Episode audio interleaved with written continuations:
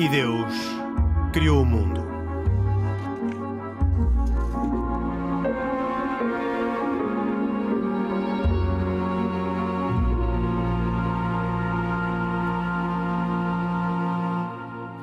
Boa noite.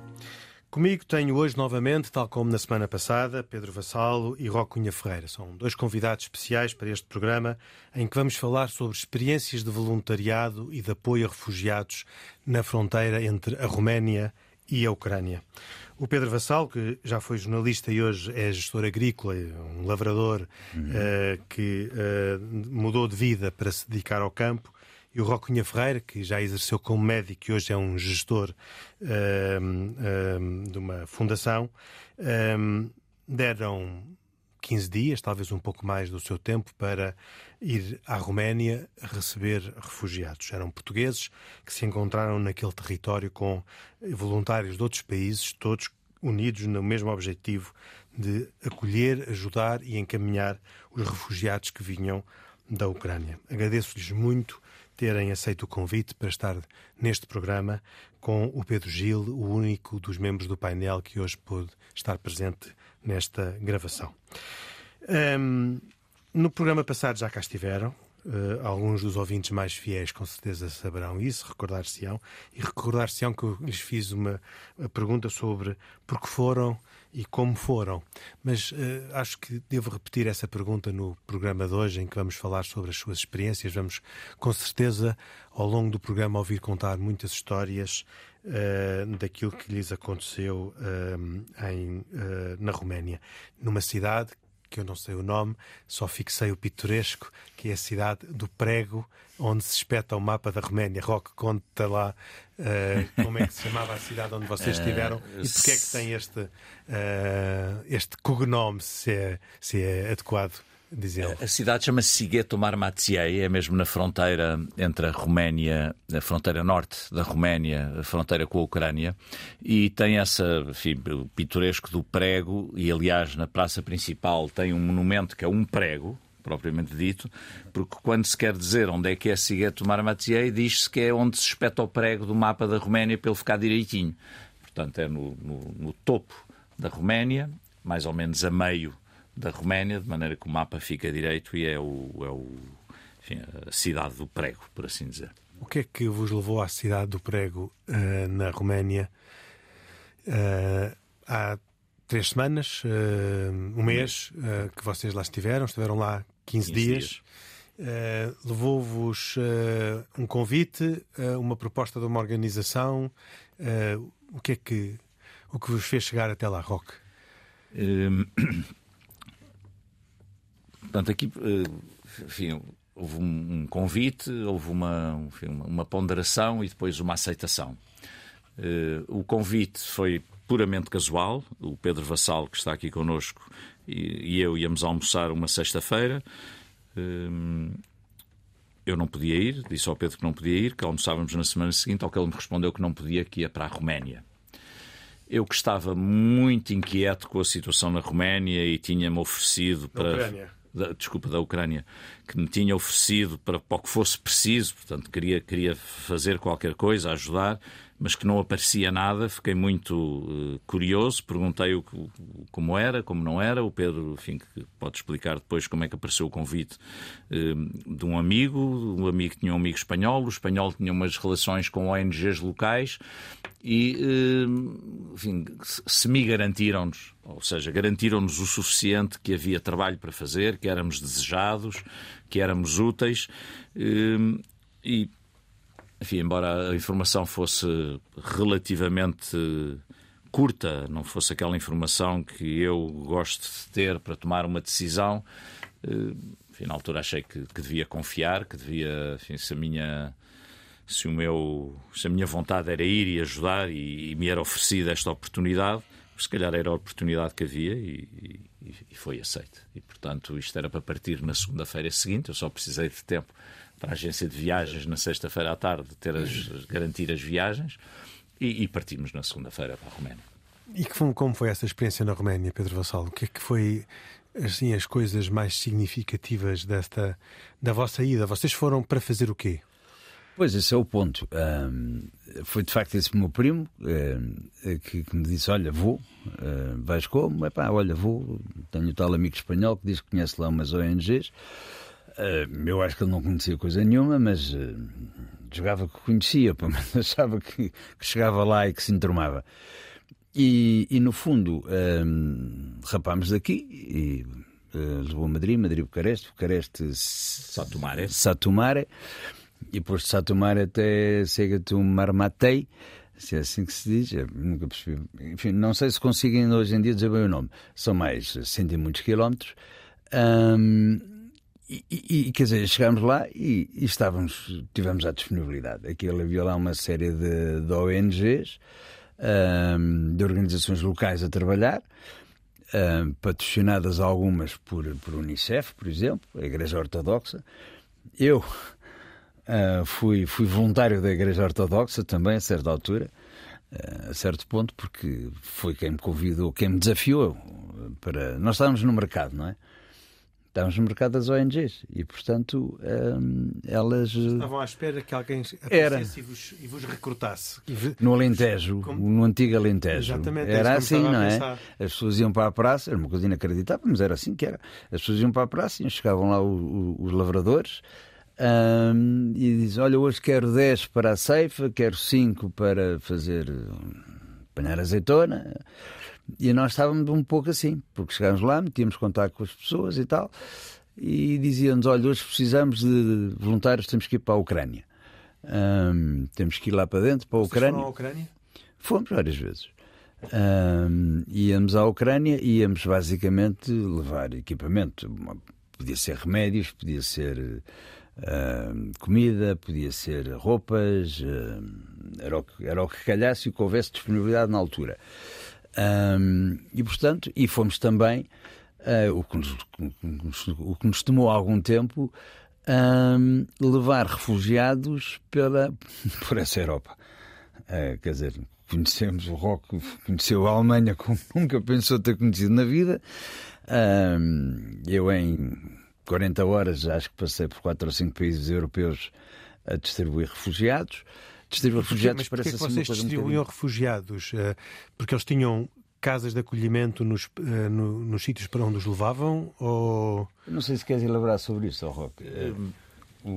Muito bem.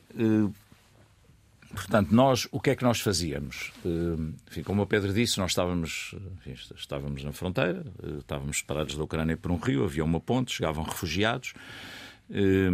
Eh, a Unicef, se calhar vale a pena explicar como é que estava montado o apoio na Sim, fronteira. Claro. Portanto, a Unicef, com quem nós tivemos depois, no final, bastante contacto, aliás, porque eles ficaram muito interessados em perceber eh, em ter o nosso testemunho sobre como é que estavam a funcionar eh, as ONGs eh, na fronteira. Portanto, a Unicef monta uma tenda grande que se chama o Blue Dot, Blue Dot porque tem um grande círculo azul à volta. Essa tenda está a 10 metros da, da ponte. Os refugiados entravam na tenda onde tinham cinco ou seis secretárias para acolhimento, para alojamento, para documentos, etc. E, portanto, os refugiados entravam, eh, atravessavam, essa, atravessavam essa tenda e já saíam com um programa na mão. Portanto, os que já tinham. Eh, Sigueto Marmatzé, onde nós estivemos, não tem campo de refugiados. Portanto, tinha dois ou três mosteiros com umas dezenas de camas onde ficavam alojados algumas pessoas que não queriam sair dali, mas era um ponto de passagem. As pessoas chegavam ali e, e iam para, para a Europa, portanto, iam para ou de comboio ou de caminhonete ou assim, que os transportes eram, eram organizados. Portanto, a Unicef monta isto e financia, mas não opera. Quem opera são as ONGs locais. E tantas ONGs como aquelas que estiverem interessadas. E houve várias ONGs que foram criadas especificamente para o efeito. Para, nesta situação, foram criadas associações, ONGs, para, para funcionar.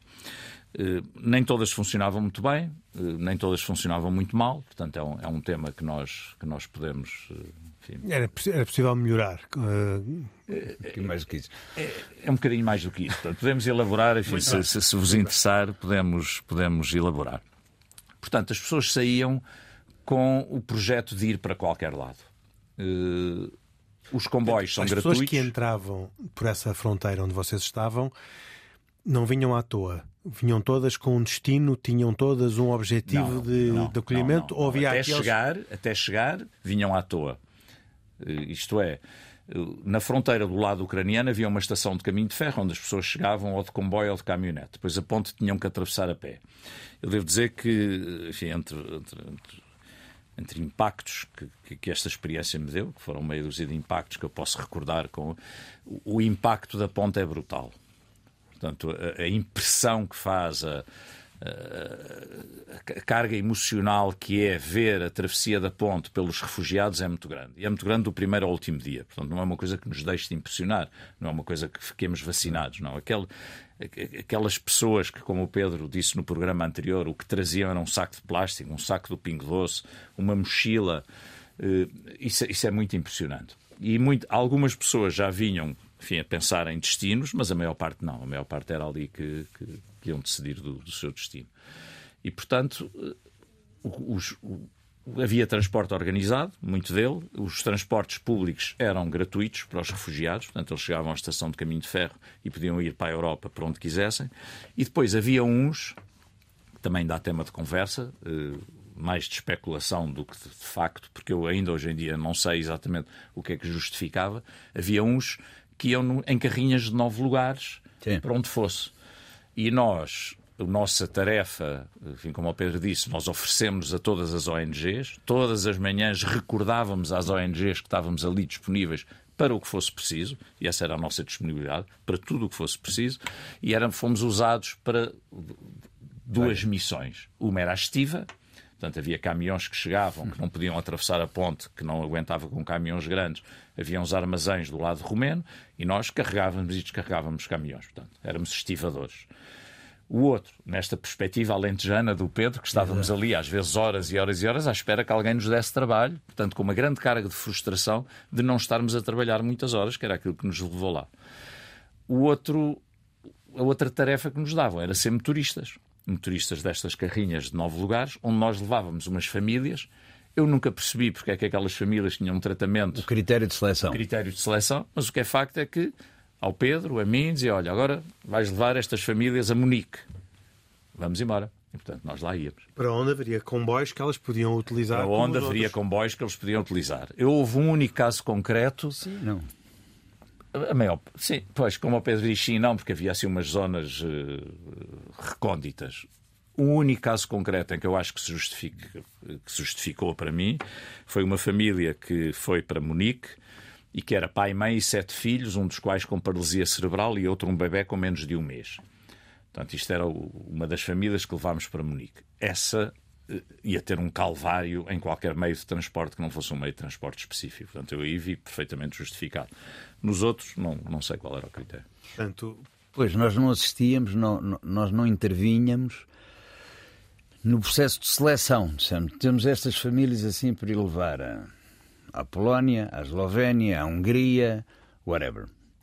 E, e tem aqui a carrinha, e tem aqui dinheiro para o gasóleo. E e precisa que a carrinha cá o mais rapidamente possível. Portanto, deem a volta. Por isso vocês iam e voltavam. Eu lembro-me de uma vez ter conversado com o Roque e lhe ter perguntado, mas então tu foste a, a, a, Budapeste e não foste ao Gerbo, que é uma pastelaria extraordinária, que é um, uma espécie de museu uh, que não pode deixar de ser visitado, que vem ainda dos tempos da, uh, comunistas. É um, é um, ponto muito, muito interessante.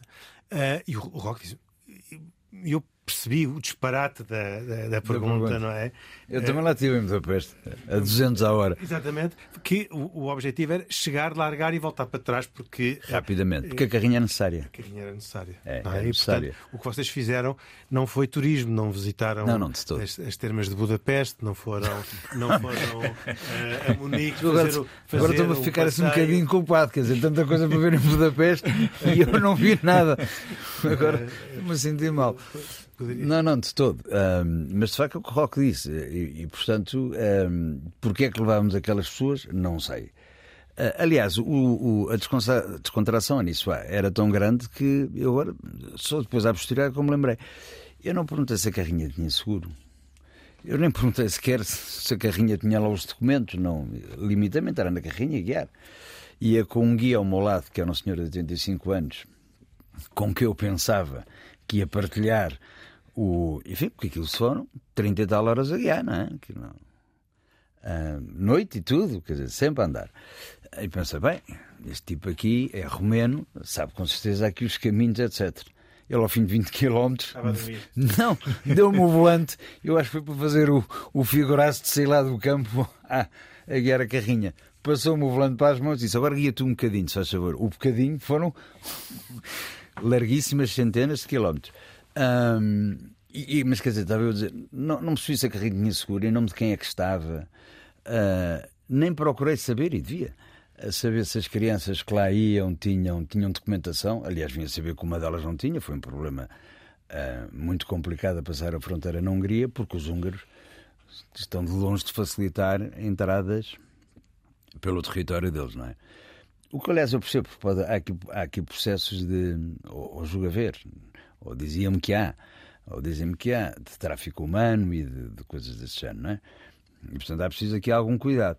Mas quer dizer, eu não sei como é que foi com o rock, eu não tive cuidado nenhum. Devia ter sido certificado pela Unicef ou pela ZONG. Sim, sim, mas tens toda a razão. Mas eu, quando meti na carrinha, por exemplo, com estas duas famílias que eu levava, não, não, não, não procurei saber, olha, tem tudo os passaportes e a menina mais nova.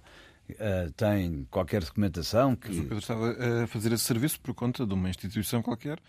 Certamente uh, baseava-se na confiança que tinha na instituição que lhe recomendava. Sim, tive que eu tinha conhecido há 48 horas, para aí. Ah.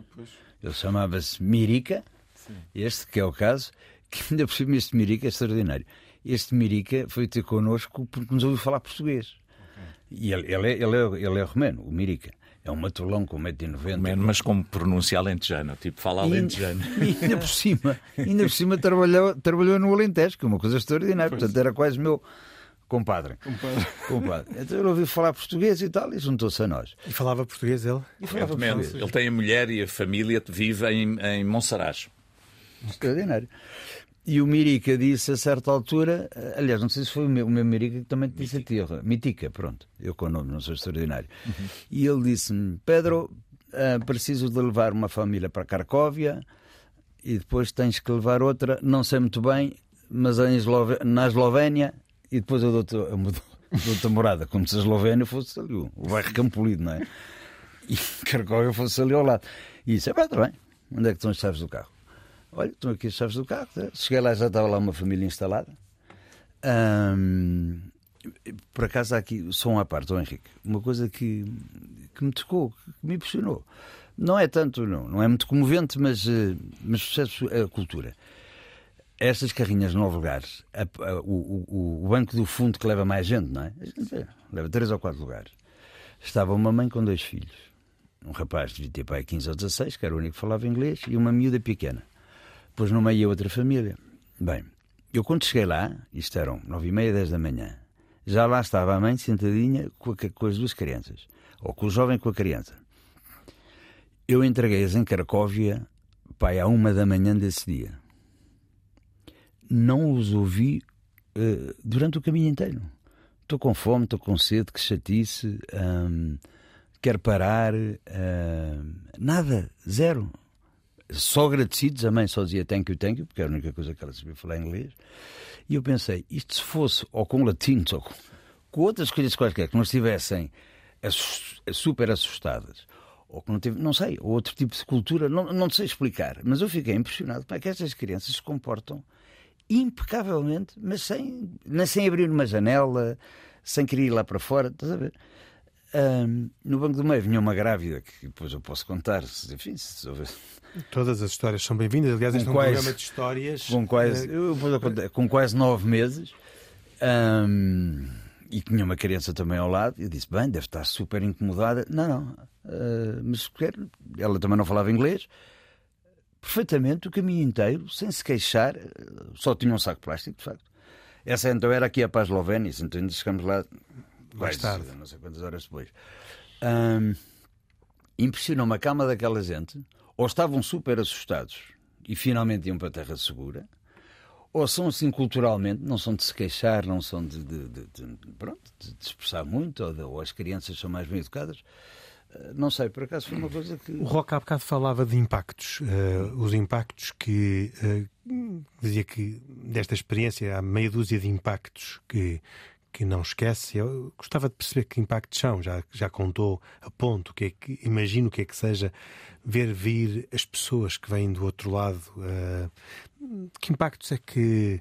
Mais um ou dois da, dos impactos, depois vou pedir também ao, ao Pedro Vassalo que. Hum que partilhe alguns desses impactos, das coisas que viram, sentiram, pensaram, hum. vos disseram? A ponte é muito impressionante. A ponte é muito impressionante. É uma ponte de madeira. Hum, a primeira coisa que impressiona é que os romenos puseram ao longo da ponte eh, bonecos de peluche e brinquedos eh, para que as crianças, quando chegam da Ucrânia, a primeira coisa que vissem fosse os brinquedos na ponte e pudessem levar. Uh, então eles podiam tirar os brinquedos? Podiam tirar ponte. os brinquedos, e levar, podiam e tiravam, objetivamente. Eh, pontos agora, mais ou menos, o comprimento que tem? Só o ponto tem 30 metros. 30 metros. 40 metros. Há uma ponte de madeira. Enfim. Não pode andar a passar caminhões pesados, por isso é que a gente tinha que fazer o transbordo quando vinham caminhões grandes para carrinhos mais pequenas. Isso, isso, tem um impacto extraordinário. O impacto da, do acolhimento, da generosidade, do, do, do, pensar no outro que está implicado nessa, no, no notarem os brinquedos constantemente, todos os dias, e depois de vez em quando iam lá pôr uns balões. Portanto, havia uma, uma preocupação de acolhimento e de acolhimento das crianças que é, que é muito importante. Eu já falei na travessia a pé, eu fiz aquela ponta a pé porque como o Pedro disse, nós íamos à Ucrânia várias vezes levar coisas, mas às vezes bastava ir mesmo ao posto fronteiriço da Ucrânia. Portanto, passávamos a fronteira, andávamos 50 metros com a carrinha e havia um motorista ucraniano que levava a carrinha. E, portanto, isso fazia-nos fazer a pontapé de, de volta. Eh, e, portanto, pormos nos sapatos dos ucranianos, isto é, atravessar aquela ponte vindo da Ucrânia para a Roménia, ver o que eles veem, experimentar o que eles experimentam, ver aquela tenda, ver aquelas ONGs à espera, isso é muito impressionante e tem um impacto muito grande. Depois há aquele impacto geral que podíamos ser nós. Portanto, nós estamos a ver outras pessoas a sofrer, outras pessoas a fugir, mas estamos sempre com a consciência que podíamos ser nós. Portanto, nós podíamos estar no lugar deles. E essa perspectiva, a mim, pelo menos, dá-me um, um, ânimo extraordinário de fazer o que quer que seja por aquelas pessoas. O que quer que seja. Portanto, aquilo podia ser eu, aquilo podia ser a minha família, a atravessar, a minha avó, o meu avô. Depois, um outro impacto que eu também tive, que me custou, francamente, houve coisas que me custaram e que, e que hoje em dia ainda tenho pouca explicação. Uma delas foi os desertores. Portanto, nas fronteiras, teoricamente, não passam os mancebos na idade militar. Mas isso não é assim. Passa toda a gente, desde que pague. Portanto, isso chocou-nos profundamente. Portanto, os ucranianos, para passar a fronteira, pagam. Portanto, porque a corrupção existe como segunda natureza e, portanto, pagam. Faz parte da guerra. Faz, é? parte, da Faz parte da guerra. E os mancebos pagam muito mais do que os outros. Portanto, têm uma tarifa mais elevada. Mas isso foi... E depois também tive uma experiência que foi levar dentro da Roménia, enfim, numa viagem infindável, uma família a ter com o filho que era desertor. Portanto, isso custou-me, pôs-me problemas de consciência. Quer dizer, agora vou, vou, vou aqui tratar. Nós tivemos algumas discussões sobre isso. Tivemos não... algumas discussões sobre isso. E, de facto, eh, dá-nos uma, uma tolerância, uma, não é uma aceitação nem uma aprovação, mas dá-nos uma tolerância, uma compreensão. Eh, depois não podem ser todos metidos no mesmo saco. Quer dizer, não sei se há objetores de consciência, não faço ideia, mas certamente haverá pessoas cuja missão, pessoas em idade militar, cuja missão fora da Ucrânia pode ser tão importante como aquela de combater. Portanto, isso põe problemas de consciência eh, que a mim me, me perturbaram durante os dias todos que lá estive. Eh, enfim, há, há mais impactos, mas isto. Vamos conversando sobre outros impactos do rock. Pergunto ao Pedro uh, Vassalo uh, o que é que. O que é que a memória traz em primeiro lugar das coisas impressionantes? O... Bem, a primeira memória que, a primeira coisa que me vem foi que esta eh, eu tinha esta rapariga que foi a última que eu entreguei num hospital secundário na Eslovénia ainda nem sei dizer o nome da cidade. Bem, que também não é fácil dizer os nomes daquelas cidades, mas. Um, e, e, isso é como diz. O... Era a grávida que estava quase. Era a grávida, vezes. era. Sim. E eu. Uh, enfim, quem me conhece não, faz, não é minimamente a minha praia assistir aos nascimentos das crianças, dos meus filhos, não tem nada a ver comigo. E eu, a certa altura, perdi-me, perdi-me no meio da Eslovénia. Pá, era um pai quatro e tal da manhã, aqueles sinais não se percebe nada, o, o, aquelas estupidezes que a gente não toma conta, mas que não levei carregador para o telemóvel, portanto o Waze hum. já não funcionava. Quatro e meia da manhã, ou cinco, era um quatro e tal. Perdi-me no meio da Eslovénia, porque aquilo é preciso meter lá um atalho lá para aquela cidadezinha. E eu ainda pensei em amoar, não é? Disse, agora vou amoar. Para o carro. Até carro agora vou amoar. Não me apetece. Mas depois pensei, como diz o Rock, podia ser minha mulher, não é? E podia ser minha filha. Porque ela tinha uma criança pequena. Tinha, tinha pai 5 ou 6 anos, outra miúda. Comunicação é impossível porque ela não fala, não fala, não fala nada, não fala inglês. Um, e portanto, uh, depois senti-me, enfim, agora é aqui a parte religiosa, digamos assim, senti-me confortado a dizer assim: bem, isto vai calhar lindamente. Eu já sei, porque eu vejo sempre, vejo sempre, não, mas como de formação profissional, vejo o worst case scenario. Já sei que vai ter aqui a criança e eu já sei que vou ter que fazer o parto, que é uma coisa que eu nunca pensei nos dias da minha vida fazer. Um, e não está a apetecer nada, e eu nem sei se quer fazer isso, só sei dos filmes. Nem, nem, nem, podias ver um tutorial no, na internet porque estavas sem, sem, sem bateria no telemóvel. Exato. Nem tenho as valências aqui do rock, para todos os efeitos é médico e tal. E eu reconfortei-me com a parte disto, vai ficar lindamente no meu CV quando eu acabar. Quando eu chegar lá em cima, disse: Olha, fiz uma coisa que detesto, não tem nada a ver comigo, mas fiz isto a pensar que podia, enfim. Podia ser a minha mãe, que estivesse a ter um, desfile, numa situação complicada, podia ser a minha mulher, minha irmã, alguém. Hum, mas estas coisas, é, é o que eu estava a dizer há pouco, quando a gente se põe a jeito, as coisas acontecem, não é? Hum, mas eu acho que, enfim, lá fui guiado e, e, lá consegui encontrar o caminho. E depois foi um filme, porque chegamos lá, esse era um hospital de província. Uh, porque a Ukrainian Edge, com quem nós tínhamos falado antes, disse que era aquele que devia ser o hospital, porque tinha lá uma irmã que ainda por cima uh, desta grávida, mas que estava clandestina lá na Eslovénia, uh, mas era o único apoio que ela tinha. O único apoio que aquela mulher tinha na vida era, uma, era a irmã que supostamente vivia naquela cidadezinha, que lá, que eventualmente a iria visitar, um saco plástico e a filha. Ela não tinha mais nada. E o marido que estava na guerra. Depois foi um filme eh, entrar lá no hospital, porque os médicos estavam a dormir, é normal. Depois aquela gente não fala inglês. Enfim, foi toda aqui uma. Um, por acaso, o, o, embirrei lá com um tipo, lá com um guarda que me estava a deixar entrar e vinha descobrir que o guarda era o único que falava inglês e que foi, foi a pessoa mais uh, que me ajudou mais naquele processo de, de dar a entrada da, da parturiente. E por causa de uma coisa que o Rock diz, essa coisa de nós sermos mais tolerantes. Eu estava ao ponto de embirrar com ele, um, porque eles estavam a criar ali alguns entraves ao princípio, na entrada do, do hospital. E de facto fui o tipo mais simpático que encontrei ali naquele hospital para deixar lá perturiente. A grávida. A, a, a, a grávida entendia-se com as pessoas da Eslovénia ou a língua. Havia ali qualquer coisa que eu percebi que eles se entendiam, mas eu não percebi isso. Quem é que falava o quê?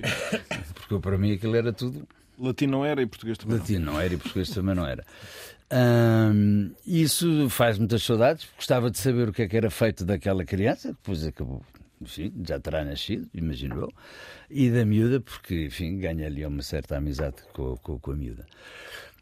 Houve alguém que vocês tivessem encontrado nesses vossos 15 dias lá que já tivessem reencontrado ou contactado? Um... Ah. lá, o Rock está a dizer que sim. Sim, sim, sim. Tu mais. Positiva uh, Dana. Uma das...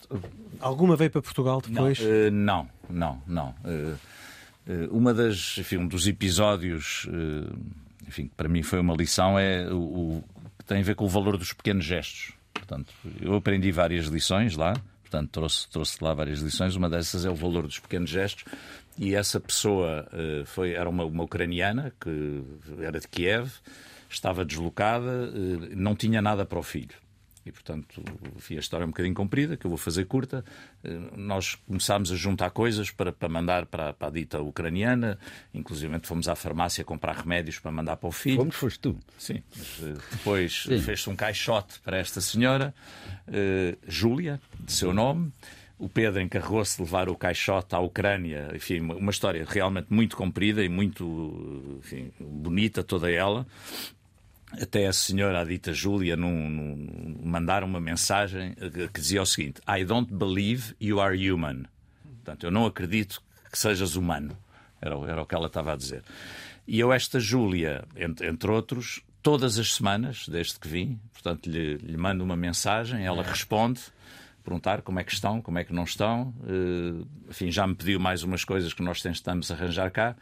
Mas, enfim, não é frequente, mas sim, uh, temos. Eu, pessoalmente, tenho contacto com algumas pessoas que. Não conheço a Júlia de lado nenhum, não faço ideia, não, nunca a conheci. Ela está na Ucrânia, mas sei que ficou agradecida. Não era uma das refugiadas não, que passaram não era uma das refugiadas. Não. Houve uma pessoa da Ucrânia que disse: Tenho uma amiga que não tem nada para o filho, está neste momento deslocada na Ucrânia e não tem nada para o filho. Portanto, o processo foi desencadeado aí.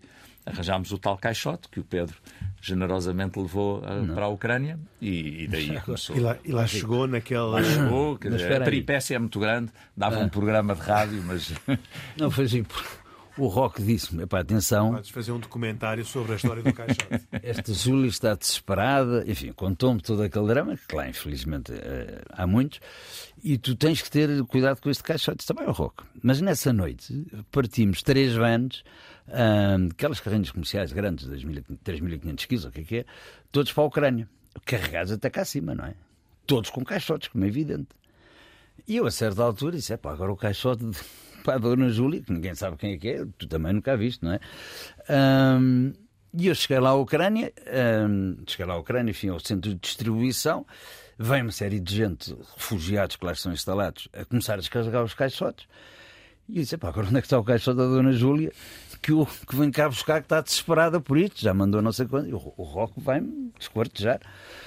E eu lá comecei a procurar o caixote, lá encontrei o caixote. Pá, mas, oh, Henrique, estamos a falar de um hangar cheio de caixotes de todo lado.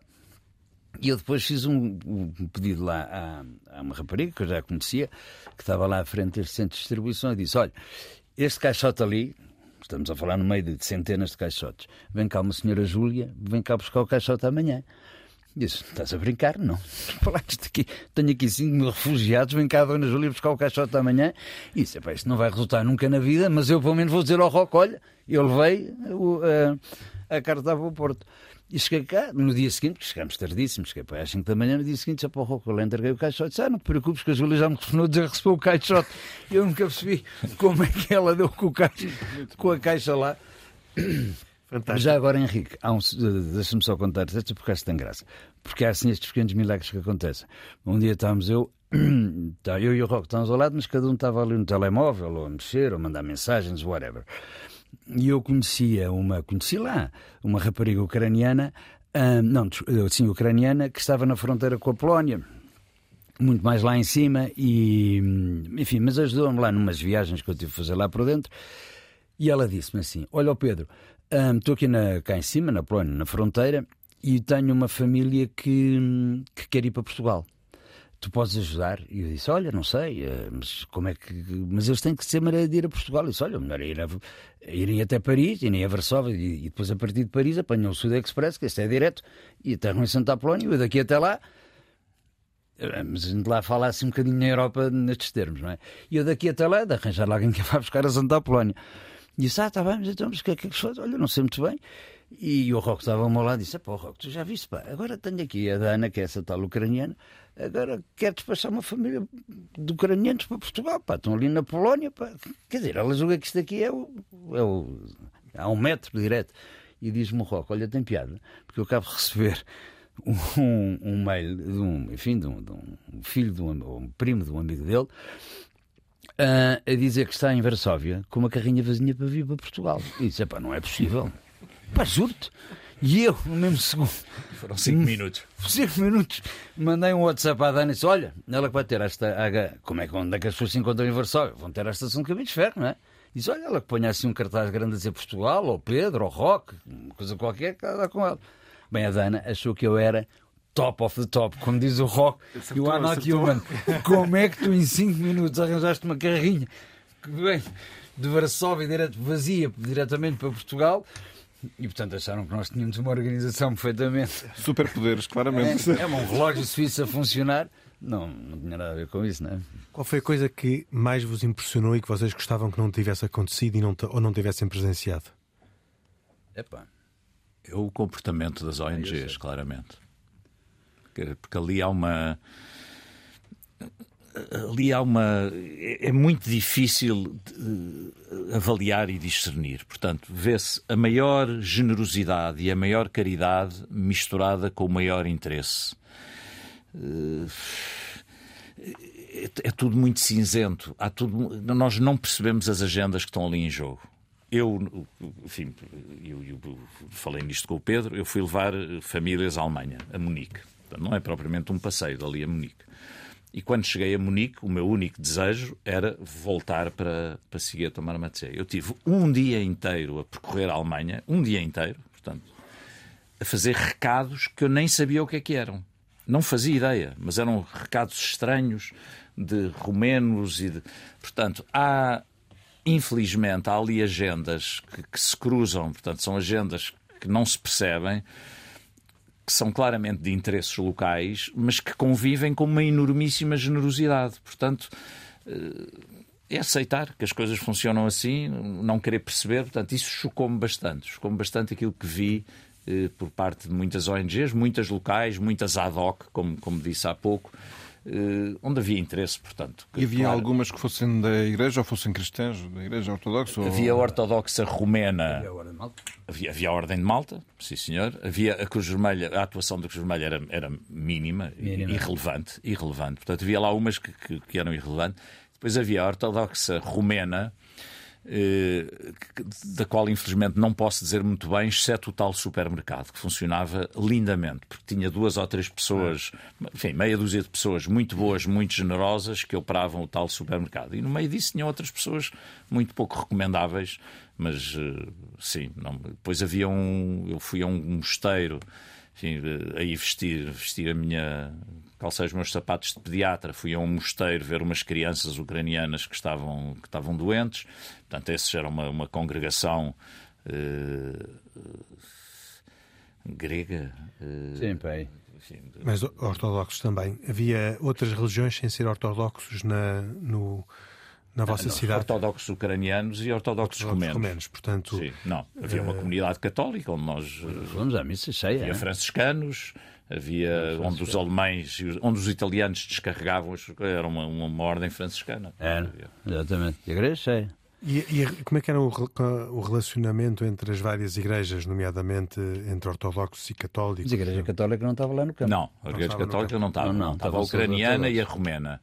A ucraniana funcionava muito bem, a romena é. funcionava assim assim. É. Não, não sei como é que eles. Eh, enfim, ali dão-se todo. Aquilo é uma comunidade pequena, a comunidade das ONGs e a comunidade da fronteira. É. Estamos a falar em meia dúzia de metros quadrados, onde todos se conhecem todos, nós conhecíamos toda a gente, falávamos com toda a gente e vice-versa. Portanto, é uma comunidade relativamente pequena. Vocês ficaram alojados eh, onde? Tínhamos lá um hotelzinho. Okay. Simpático.